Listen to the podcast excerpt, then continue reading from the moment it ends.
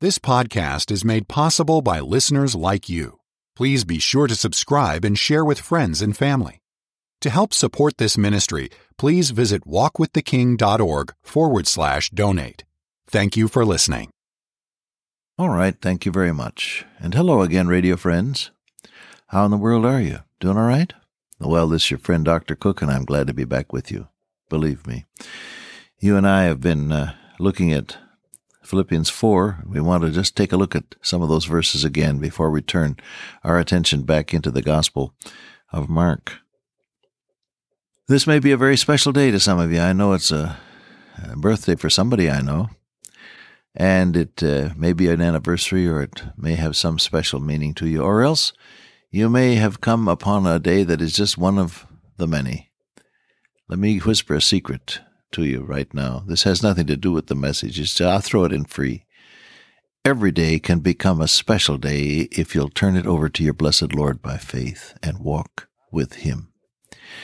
I have learned that every day of my life can be an adventure with the Lord Jesus Christ if I turn it over to His control and let the indwelling Spirit of God guide thoughts and words and decisions. You try that for yourself, and may God make it a special day for you, beloved, this very day. Well, Paul says, I've learned something. I have learned to be content. Contentment is not taking a tranquilizer and settling down and just letting the world roll on. Contentment is something you learn. It is a dynamic combination of doing your best while trusting God to do His best. Do you buy that? Contentment is a dynamic combination of doing your best while trusting God to do His best. And sometimes then that, that involves, as Paul says here, being abased, neglect, people passing you by, adverse circumstances, unemployment, heartache or heartbreak in your family, abased. Or sometimes it, it involves success, the compliments of others coming your way, everything coming up roses. I've learned to abound. But he said, Everywhere and in all things I am instructed how to be full or to be hungry, to abound or to suffer need. Small thought here. One of the most difficult things for me to handle personally is to realize that when things happen in my life, it amounts to the fact that God is trying to teach me something. He says, I'm instructed. And that, that phrase, I am instructed, is uh, connected with the concept to be full, that means have enough, or to be hungry, not to have enough. To abound, that means everything's, everything's going well. Suffer need, nothing's going well, and I, I don't have enough. I am instructed. What is God trying to teach me in this situation? A pastor friend of mine went to call uh, upon uh, a lady who was uh, terminally ill, and in the process of being terminally ill, she was also suffering great pain the cutting, biting edge of pain would just come right straight through any kind of, uh, of uh, sedation or pain relieving medication that uh, could be utilized. And so he went to see her in the hospital, he said. And after a short visit, he said, I'm going to pray for you. Well, she said, she looked at him and uh, bright eyed and keen as her mind was, she said, Pastor, what are you going to pray for me for? Oh, he thought a moment, and he said, "Well, I pray that God will will will give you grace and relieve your suffering, and uh, and touch you and give you His presence and His blessing." No, she said, "Pray, Pastor, pray that I won't waste all this suffering." She'd gotten the point, hadn't she? She knew that there is a use that God makes even of pain. Oh, that's hard for me to learn. When I'm going through things that are unpleasant, I like to get out of them. I'm like the little boy who prayed, Lord, I want patience and I want it right this minute. you know, Lord, get me out of this. But as a matter of fact, and I know I'm talking to some folk who are hurting physically, arthritis or some other ailment has has slowed you down or maybe anchored you, and you're in a wheelchair or you're in a hospital or infirmary bed, and you think to yourself, I can't get around like I used to. I can't do what I used to, and I'm hurting. You know, and then some some dear well-intentioned believer will say, "Well, cheer up, things can be worse." you think to yourself, "Yeah, I cheered up, and they got worse."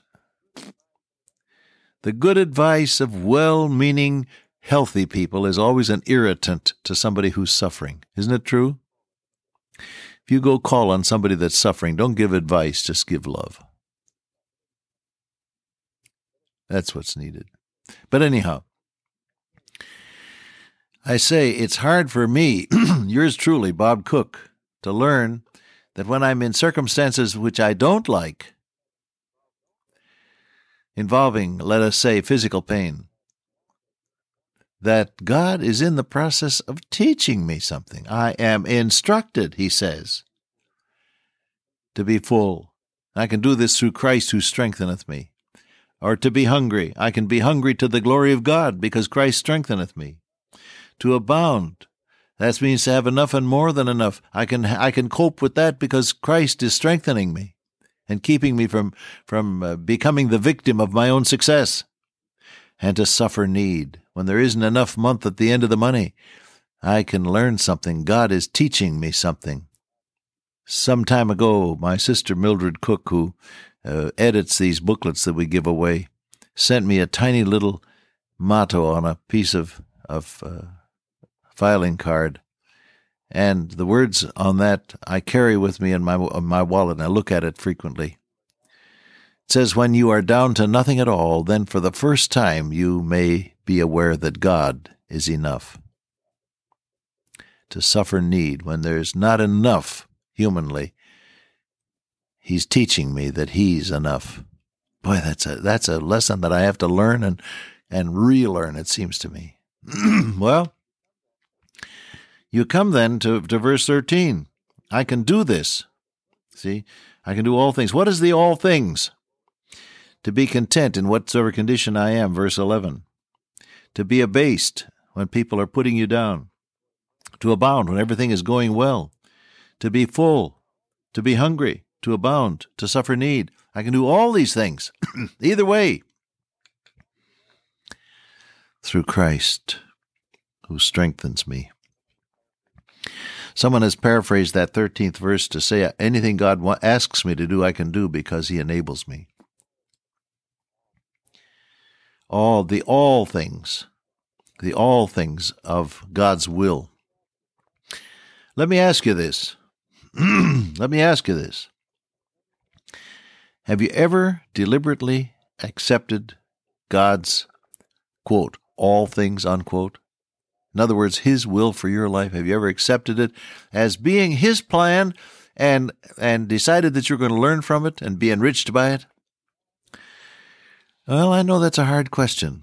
And, and someone immediately is going to say, It's all right for you, Brother Cook, to talk like that. You're well and you're happy and you don't have all the, all the troubles and problems that I have. And I suppose you're right.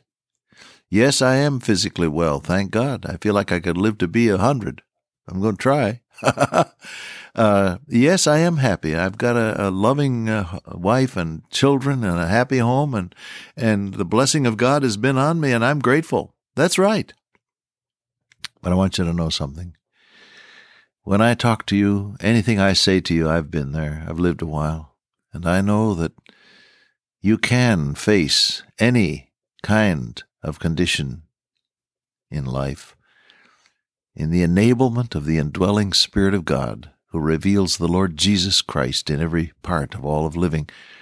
And your life can be an adventure with the Lord Jesus within the parameters of your personal circumstances. You know, you live in a in a neighborhood that is, a, let's say, a bad neighborhood. Well, for me to preach to you and say, get on out of that neighborhood and, and go someplace else and you'll do better, you look at me sadly and say, who's going to get me out of here? Who's going to help me? I can't help myself on this. I'm here. I know it. But did you know that the secret, excuse me, the secret of success in any given situation is not to move out of the situation, but to move God in to the situation. Did you get that?